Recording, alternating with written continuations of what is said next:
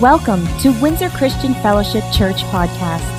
Our church vision is to win generations to Christ, connect them to his master plan, empower them to succeed, and grow the kingdom of God. For other podcast resources or more information about Windsor Christian Fellowship, please visit us at www.wcf.ca.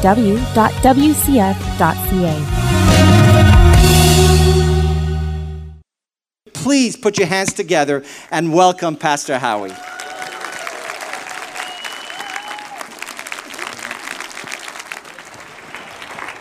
Yeah, glory to God.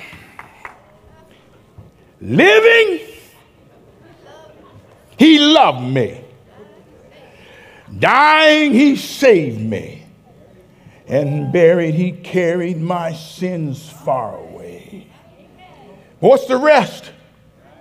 But rising, he justified me, freed me forever. And one day he's coming back. What a glorious day. Hallelujah. That Pastor Mike's quite the guy. He did something today that my wife didn't even do. Now, I'm not here to start a domestic or nothing like that, but uh, this morning, you heard what he said? He was torn between being here with me and being down there with his class. There's no question about it. What my wife did, she's down there with her class. she couldn't have been torn too much. and on top of that, for the first time in 48 years, she wasn't with me here to sing because Guess what? Where's Kim? Kim. They had her down there learning a song with, with Liz, singing uh, the Wise Men song. So she wasn't here the first service, she's down there practicing, and she's not here now, she's teaching a class. And when I looked out and I saw her presence not here, uh, well, it hurts. It doesn't hurt. Because I remember years ago, I told that woman, I said, when you walk into a room, baby, the hands of time stand still. I was telling them that in a men's encounter, and one of the guys tried to repeat what I said, but he said it wrong. He said, Honey, when you come into the room, you got that kind of face that can stop a clock if you're going to say it, say it right. because if you get yourself in trouble, don't blame me, baby. Brian Danter, D A N T E R. no. Well, like was said, see, the thing about it is when she's here, uh, I picked out a suit that I thought I was going to wear and had it all laid out. And then when I got ready to get dressed, she said, Don't wear that one. Even though she's not here, she, she's still controlling me somewhat. You, you, you're speaking about gold. That's your topic today.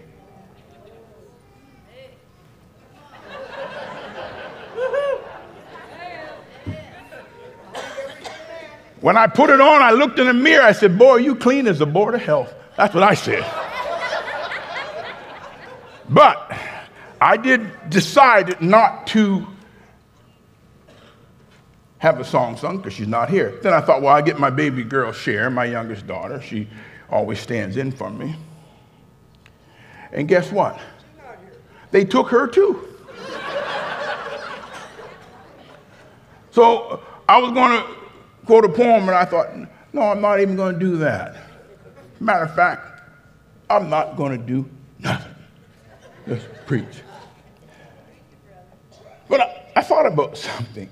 They said that Jesus was a sinless man, he lived a sinless life. And I want to talk about traditions. And one of them was that uh, he was married to a woman named Mary. So you could tell by the clothes that is depicted in that portrait that was by that great uh, artist. You could see where he's uh, seated and who's beside him. He said, That shows is his wife. Mm, I don't know, all that. But I thought to myself, what would have happened if Jesus was married? Things would be a whole lot different, I think. Good morning, Pastor Rick. You told me you were going to be watching and for me to be on my best behavior. I, that's what I'm doing. I even had my hair cut for this momentous occasion. My grandson picked me up Friday before four o'clock. He said, Papa, I don't want you looking like a hedgehog. What do you know about a hedgehog? He said, I'm going to take you to the barber shop. You was there when I come in there. And said, uh, I'm going to pay for it. I said, but how much is a haircut now? I said, I remember paying 75 cents for a haircut. And then when it went to a dollar, I was astonished at that. And at a dollar fifty, I decided to quit paying for haircuts. That was January 1959. So I went to, used to be, uh, what's that? Uh, Woolco, Woolco on Dougal Road. Woolco, not Walmart, but Woolco. And I bought a set of clippers for $29.95. And I've been taking care of my own needs for the last 40 some years.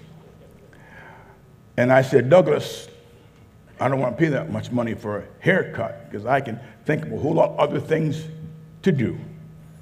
He said, Don't worry about it, Papa. I got you covered. Then took me to the barber, made me stay in the chair, then took pictures of me and posted I was nervous. I, I wasn't really nervous. But he paid for it. Yes, he did. So here I am today. Because wise men listen, and wise men still seek him. So today I'm supposed to be talking about one of the gifts that the wise men presented. Next week is Pastor um, uh, Mike. He's going to be talking about frankincense. And then the following week, Dr. J or Pastor RJ to you is going to be speaking about myrrh. So my job is to kick it off.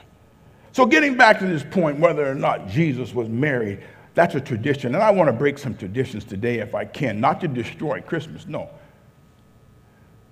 Just, just think if Jesus had a wife.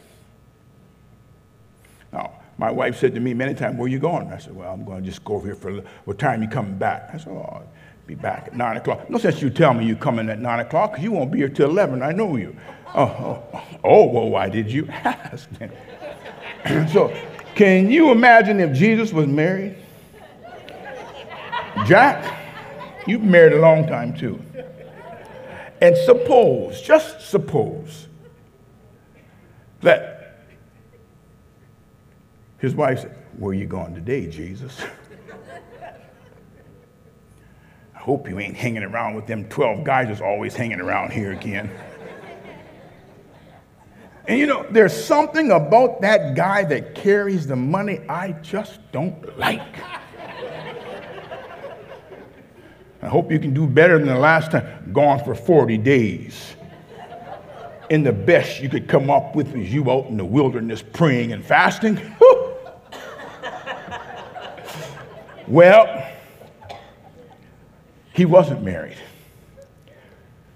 A lot of traditional things that we see are based on some man's interpretation. And a lot of times we try to build a tradition to make it fit God's word.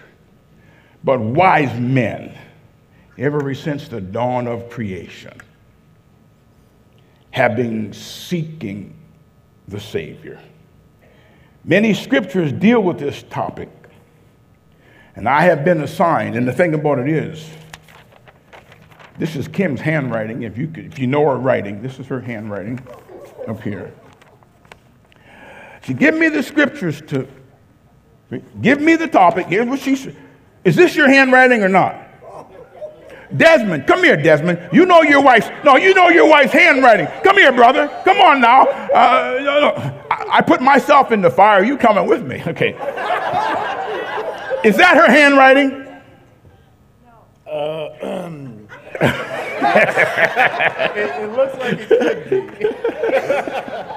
now, that goes to prove I didn't write it, even though Desmond didn't want to co sign it. But she gave me the series title, Wise Men Still Seek Him. Subtitled, Who Are the Wise Men? Talk about the kingship of Christ. Gold, where is your treasure? Scripture, Matthew 2 1 to 15. So, she told me how to start. Pastor Jake said, well, I want you to finish up with talking about who Jesus is. So I'll end up with what he said. And then somewhere in the middle, I'll, I'll get a chance to put something in that I, I want to say. Okay? Allow me, if you will, to attempt to make a few observations about the wise men. Now, here's this word again. Traditionally speaking, in almost every nativity scene that we see. Even in that one behind me, you see three wise men, three kings riding three camels. But let me explain something to you, if you will. They were seeking after a star that they observed while in their own country. And like so many billboards across this world and around the nations of the world, we can read wise men still seek him. This is going to be a three part series, like I said, with me, Pastor RJ, Dr. J, and uh, Pastor Mike. But I wonder how many times we picked up a tradition and try to make it the Word of God. There are well meaning people, sometimes more mean than well, that do that. And we follow those traditions. And based on these erroneous facts, we have labored under the misconception that they were truth. Hearing and seeing this nativity scene depicted so many times, it was indelibly etched in my memory. And there was a time I would have argued with you about the fact that there were three kings on camels at the birth of Jesus. I would have literally sat down and disputed it with you. Who had myrrh, frankincense, and gold. These three kingly figures. But let me say something first. We know when Jesus was, well, we know he was born. We can agree on that. But when and where? I had some people in my class, husband and wife team, and, and I hope you were in the first service so that you're not here now. O'Brien, how are you? They, uh, and it wasn't him. By no means, it wasn't him. But I was teaching the class, and I brought up a point, and they told me, "Oh no, Pastor Howie, that's not right." He said, "That's not the way it was in the Ten Commandments." What did you just say? I, I cranked my head sideways like a country mule staring at a streetcar. What did you just tell me? That's not the way it was in the movie The Ten Commandments.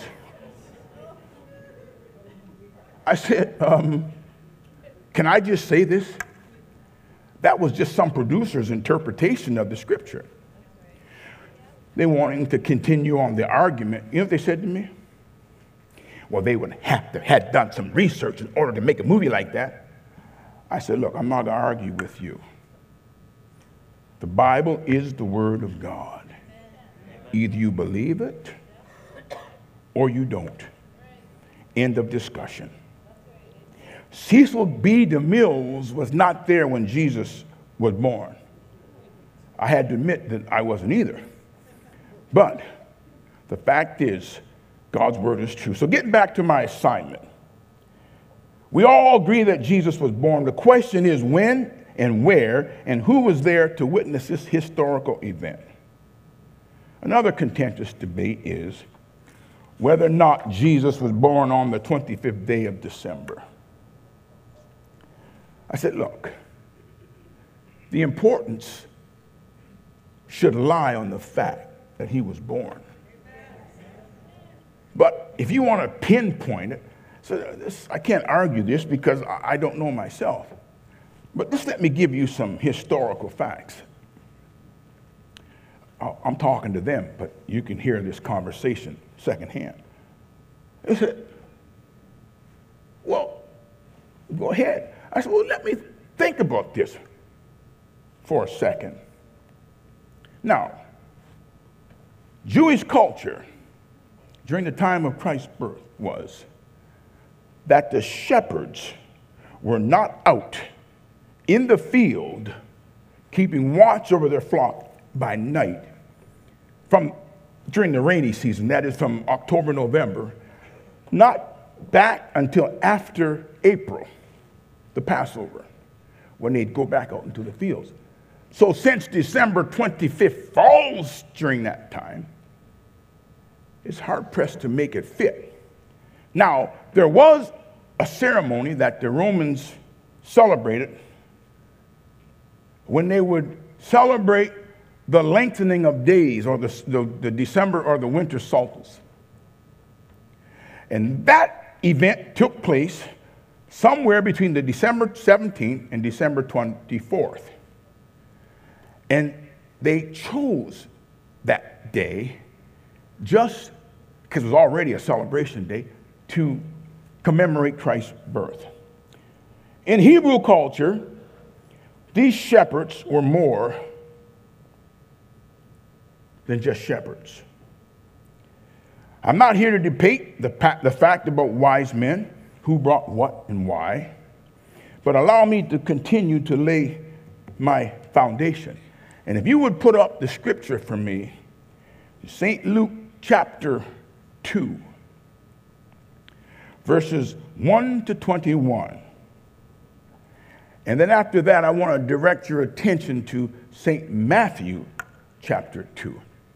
And this is what it says in St. Luke, this great doctor. Said, And it came to pass in those days that there went out a decree from Caesar Augustus that all the world should be taxed.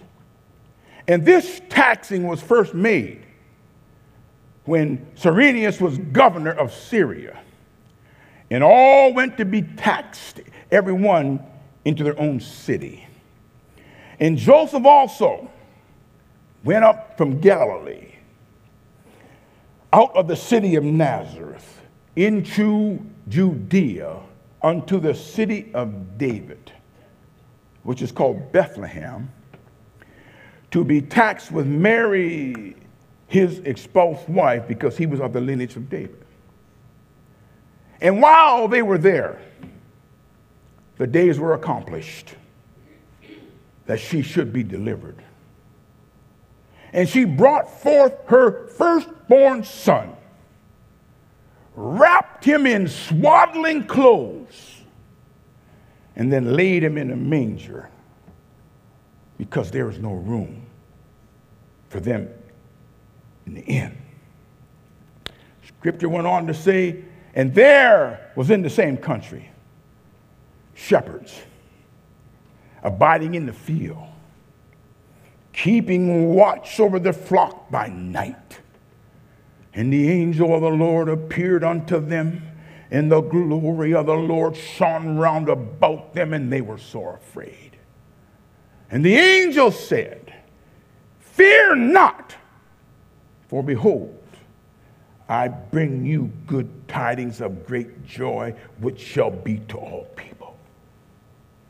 For unto you is born this day in the city of David a Savior, which is Christ the Lord.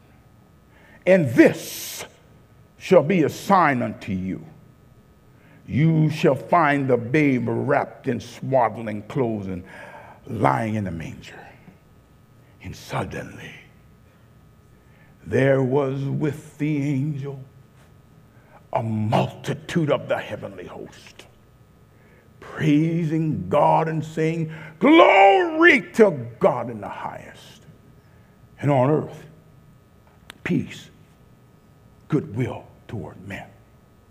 And when the angels had gone back into heaven, the shepherds said one to another, Let us go even now into Bethlehem and see this thing which has come to pass, which the Lord has made known unto us. And they came with haste and found Mary and Joseph and the babe lying in a manger. And when they had seen it, they made it known abroad of all things that was told them by the angels concerning this child.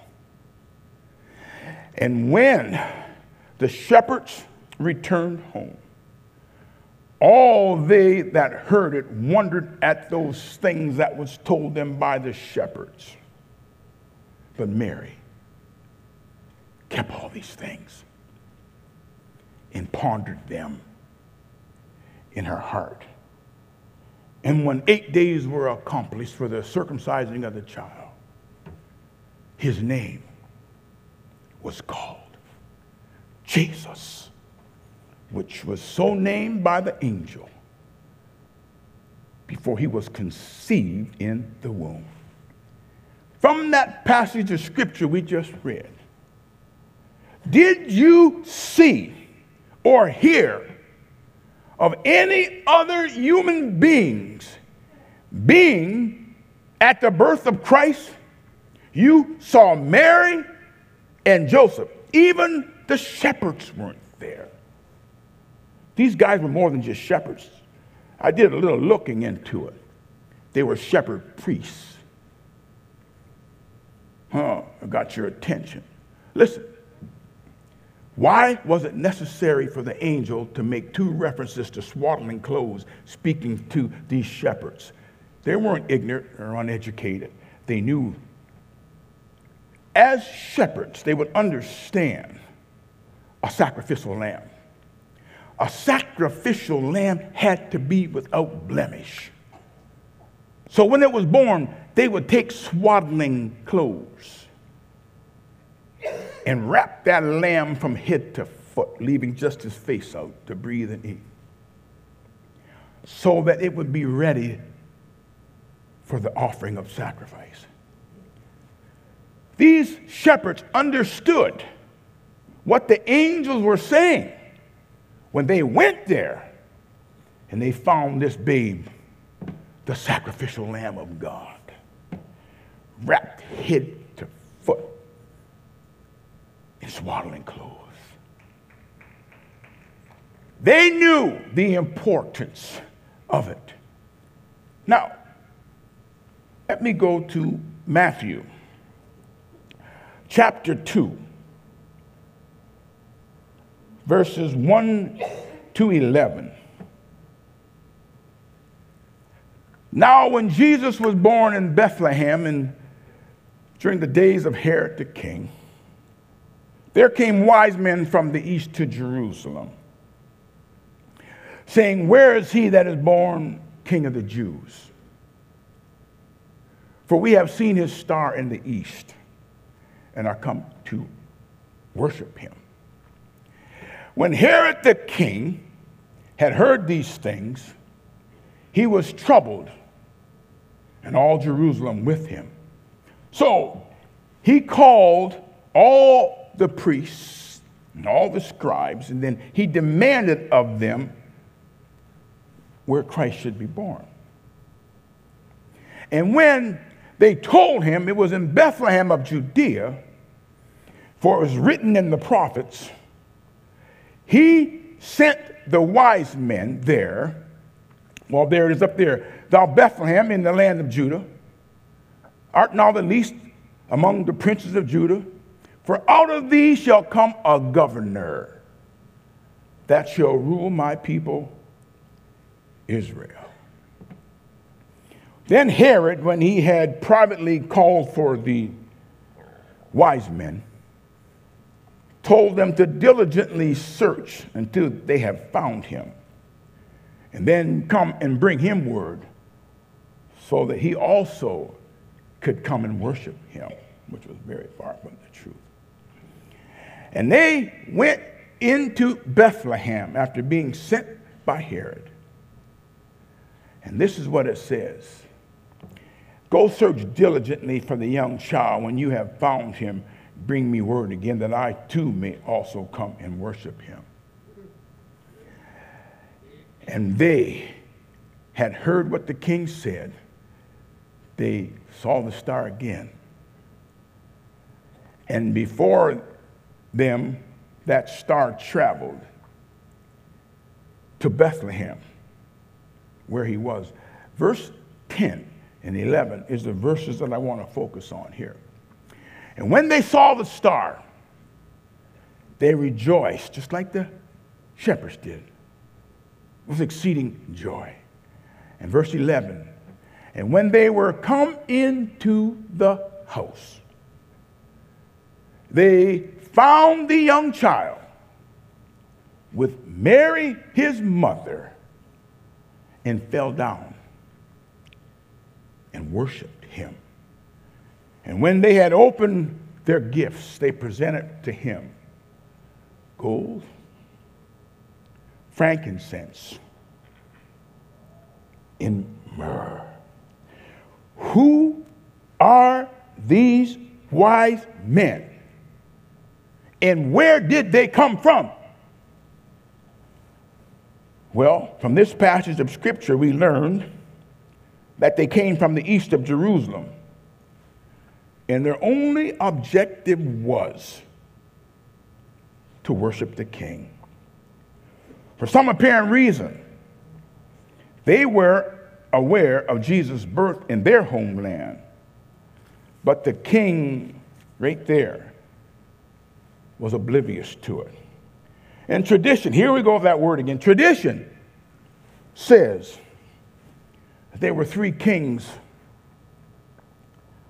from the Orient. Three kings. I looked at Kim. I know they're singing this song. You know, she's special to me. I can stay stuff. I can tease her, but she understands where I'm coming from. They say there were three kings from the Orient. From my school days, when I went to school, they taught me that the Orient was China, India, China, Far East. But tradition says that they came from Saudi Arabia because Saudi Arabia was rich with gold and frankincense and myrrh. But look on the map. Saudi Arabia is south of Jerusalem. The scripture says came from the east. And since there was no kingdoms east of Jerusalem at Jesus' birth, who were these men? Were they really kings? We see the word magi, which comes from the Greek word magus, which is also in relationship to a Hebrew word called chakam, all referring to what we now call magi, astrologers, soothsayers, where we get our word magic from. In the time of Daniel, they had Chaldeans, soothsayers, and magicians. So, is it possible that these men could have been descendants of those people that were there whose lives Daniel spared by interpreting the dream?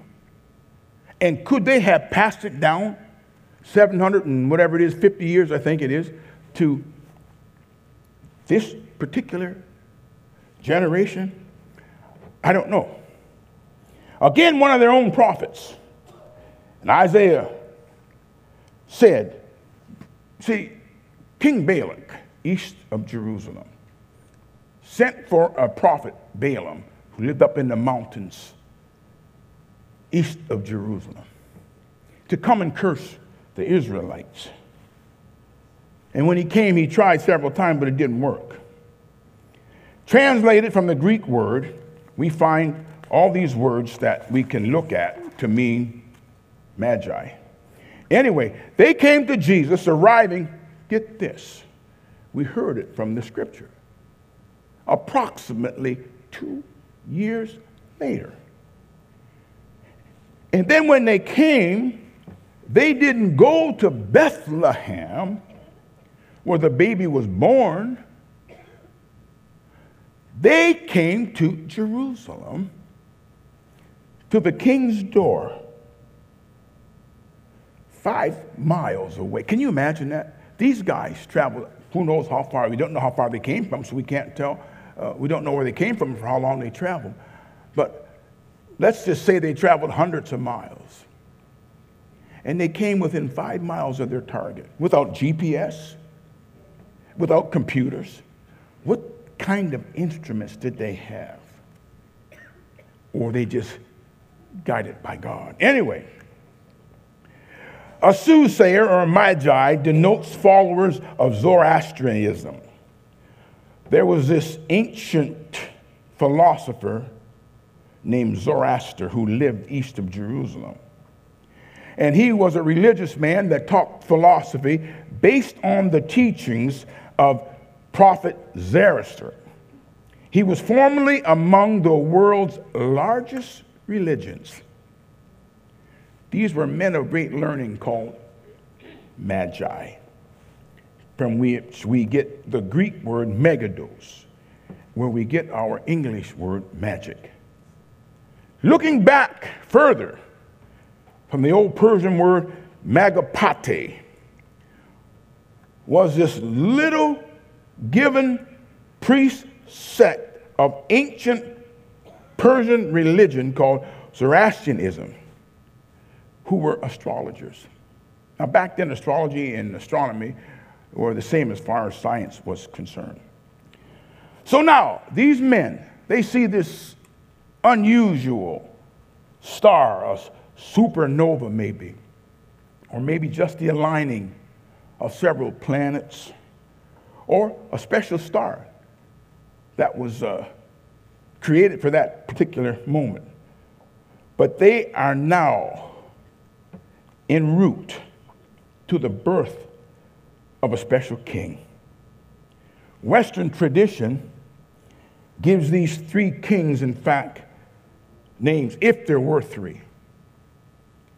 I was in a play that was put on by somebody here at the church one time, and I played the part of Gaspar. Then there was Melchior and Balthazar. As I looked at this, thinking there couldn't have been just three, I found in the Syrian tradition their names were Gustav, Horcidus, and Larvadin. Well, I thought there was them. No, then they said, hang on a minute. The other names is Banastar, Carsadan, and Hor. I kept going back and I found Horsamazdow, Perizzi, and Yazagerd. I stopped looking. One thing for certain, regardless as to what their names were, I believe there was probably more than three. The items they brought were three. Maybe that's where we get the idea, the connotation that they were just three. And we've labored under that misconception. It could have been 30. Each, each one, 10 of them, each one bringing 10 gifts for the same thing. We don't know. And we can't base a religion or a philosophy on that. Anyway, something else. They're kings. How many kings, theoretically speaking, would leave their kingdom and for a couple of years follow a star over hills and mountains and across deserts and travel alone. with all these precious gifts. Does it make sense to you? Not to me. I have an inquisitive mind. I, I wanted to look at it a little bit further. Then I thought they would have to have shepherds to herd the sheep or cattle that they would use for food in this who knows how many days journey. Then they would have to have butchers to slaughter the cattle and then cooks to prepare it. And if in fact they had all this money and these precious gems that they presented to Christ, they would need some type of protection. They'd have a, a caravan of soldiers or at least somebody to protect them from these villains, thieves, and cutthroats. They had to have a very good working knowledge of the Hebrew language. And these people from Zoroaster, these men, they did. They understood prophecy, and I think it was handed down from Daniel. Herod didn't know. Here these men come to Herod's doorstep, the king himself, who should have known, but he didn't. And when they come to his doorstep, he was troubled, and all Jerusalem with him, as we've seen here. And he demanded of the chief priests and scribes where Christ should be born. And they gave him a description of his power and what he was going to do. Verse 8 And upon finding out, sent them to Bethlehem with orders to bring him word so he could come and worship him too, meaning also. Even though back in that society, the term magi, where we get our word magician, had these connotations of uh, cultic studies. But there's no indication here that they practice sorcery or even claim magical powers. All that we know about these priestly kings or whoever they were, leading me to believe they were more priestly than kings because they stu- studied the scripture. They studied the Old Testament, which King Herod did not do and they didn't gain anything from their travel,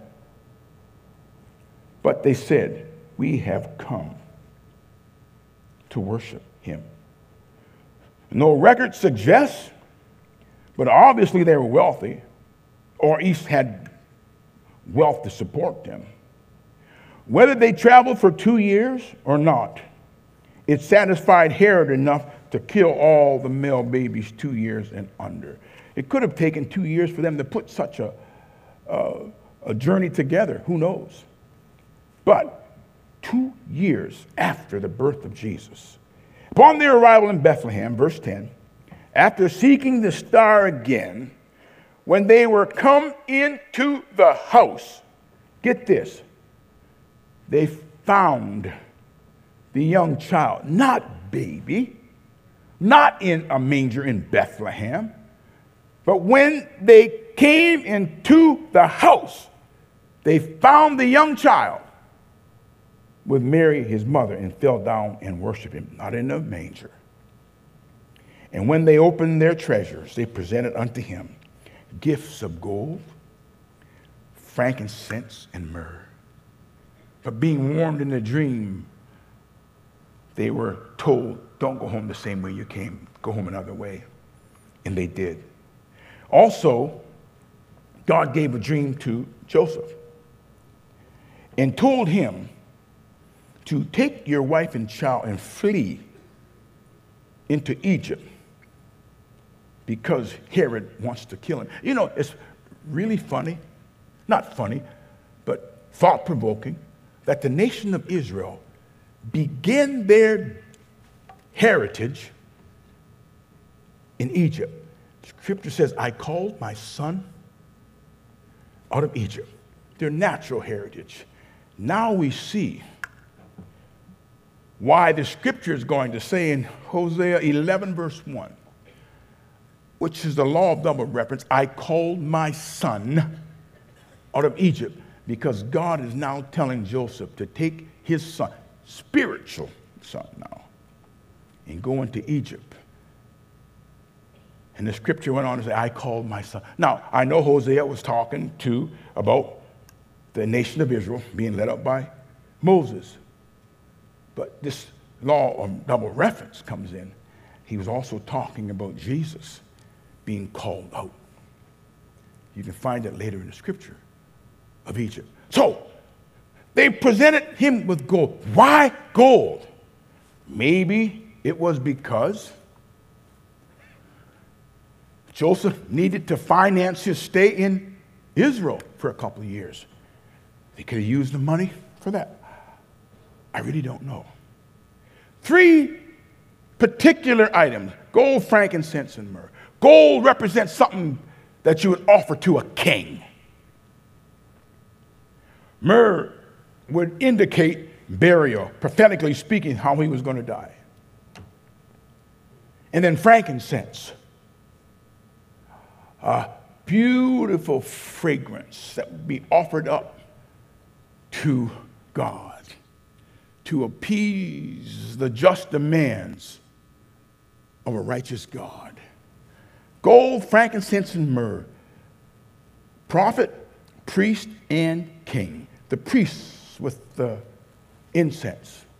The prophet, the myrrh. And the gold, representing the king. That is the three titles that Jesus held or holds in the Old Testament. That is prophet, that is priest, and that is king. Well, I can't touch on what the others are going to talk about, but I will talk about gold, this treasure. What makes it unique and valuable? A single ounce of gold. I don't have many of them.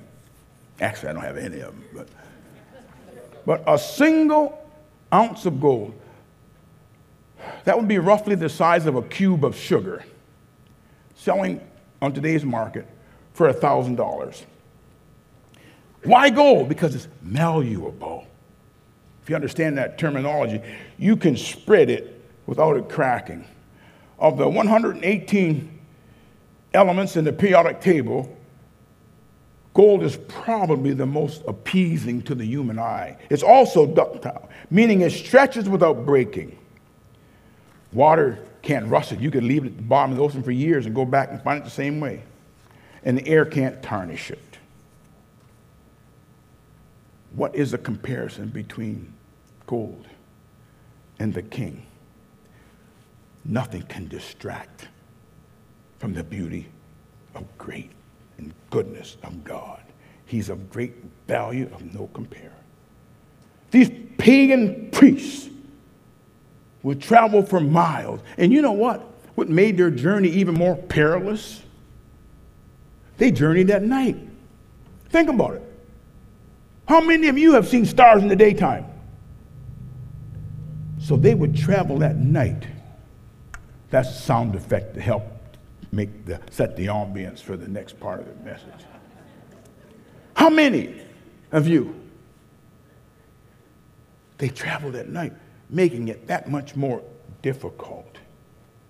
But what is your gift? What are you bringing? Wise men and women still seek him? Do you seek him?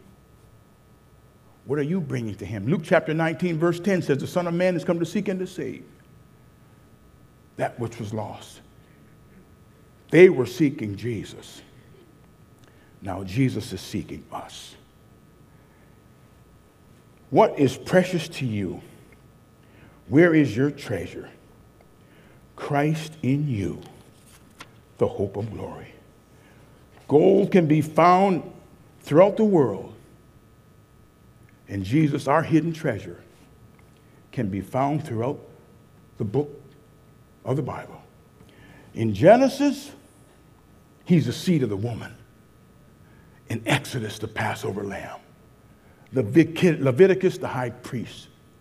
Numbers, a pillar of fire by night and a pillar of cloud by day. In Deuteronomy, the prophet like unto Moses. Joshua, the captain of our salvation. In Judges, the judge and lawgiver. Ruth, our kinsman redeemer. First and second Samuel, he's a trusted king. First and I mean the, the prophet. First and second Chronicles and first and second Kings, he's a reigning king. In Ezra, the faithful scribe. Nehemiah, the rebuilder of the broken wall. Esther, our Mordecai. Job, our living redeemer. Psalms, the Lord our shepherd. Proverbs and Ecclesiastics, he's wisdom. Isaiah said he's a prince of peace. Songs of Solomon said he's the lover and bridegroom. Ezekiel, he's the fourth faced man, four-faced man. And Daniel, he's the fourth man in the fiery furnace. Hosea, the faithful husband, forever married to the backslider. Joel, the baptizer of the Holy Spirit. Amos, our burden bearer. Obadiah, the Lord mighty to save. Jonah, the great foreign missionary. Micah, the messenger of beautiful feet. Nahum, our avenger, excuse me. Habakkuk, Lord, pleading for revival. Zephaniah, he's our Savior. Haggai, the restorer of the lost heritage. Zechariah, the fountain opened in the house of David. And Malachi, the sun of righteousness, rising with healing in his wings. Matthew, that hidden treasure, was the Messiah. Luke, the wonder worker. Matthew, the Messiah. Mark, the wonder worker. Luke, the Son of Man. John, the Son of God. Acts, the Holy Ghost. Romans, the justifier. First and Second Corinthians, the sanctifier. And Galatians, he's our Redeemer. Ephesians, the Christ of unsearchable riches. Philippians, the God who supplies all our needs. Colossians, the fullness of the Godhead bodily. First and Second Thessalonians, he is our soon coming King. First and Second Timothy, the chief shepherd who soon shall appear. Titus, the faithful pastor. Philemon, the friend of the oppressed. Hebrews, the blood of the everlasting covenant. James, the Lord who heals the sick. First to third John, he's love.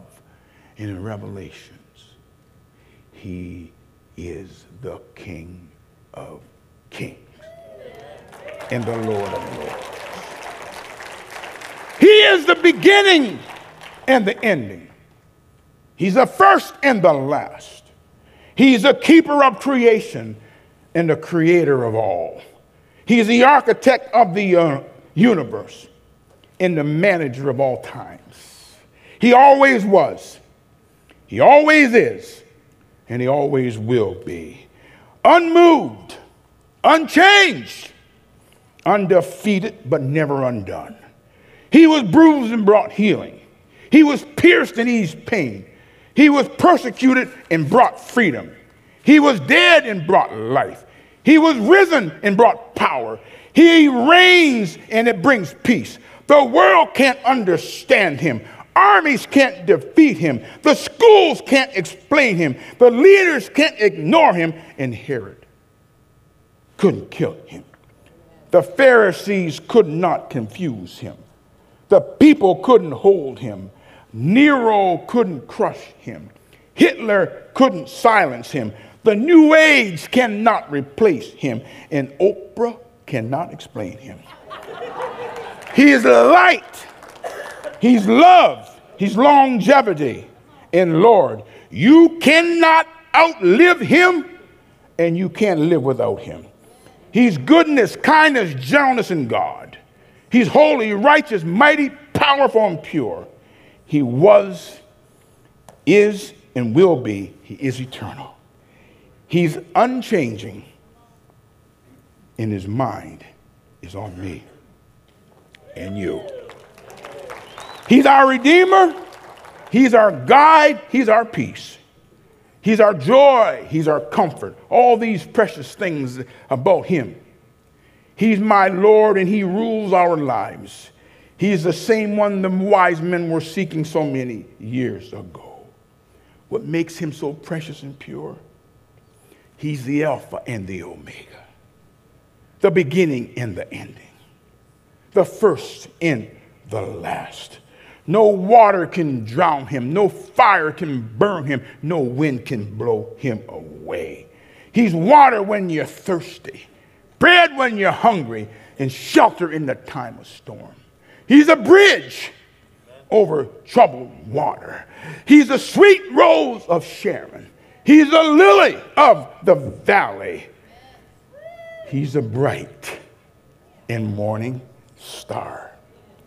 And that name that was given him by the angels before he was conceived in the womb made it all perfectly clear. His name is Jesus Christ of Nazareth.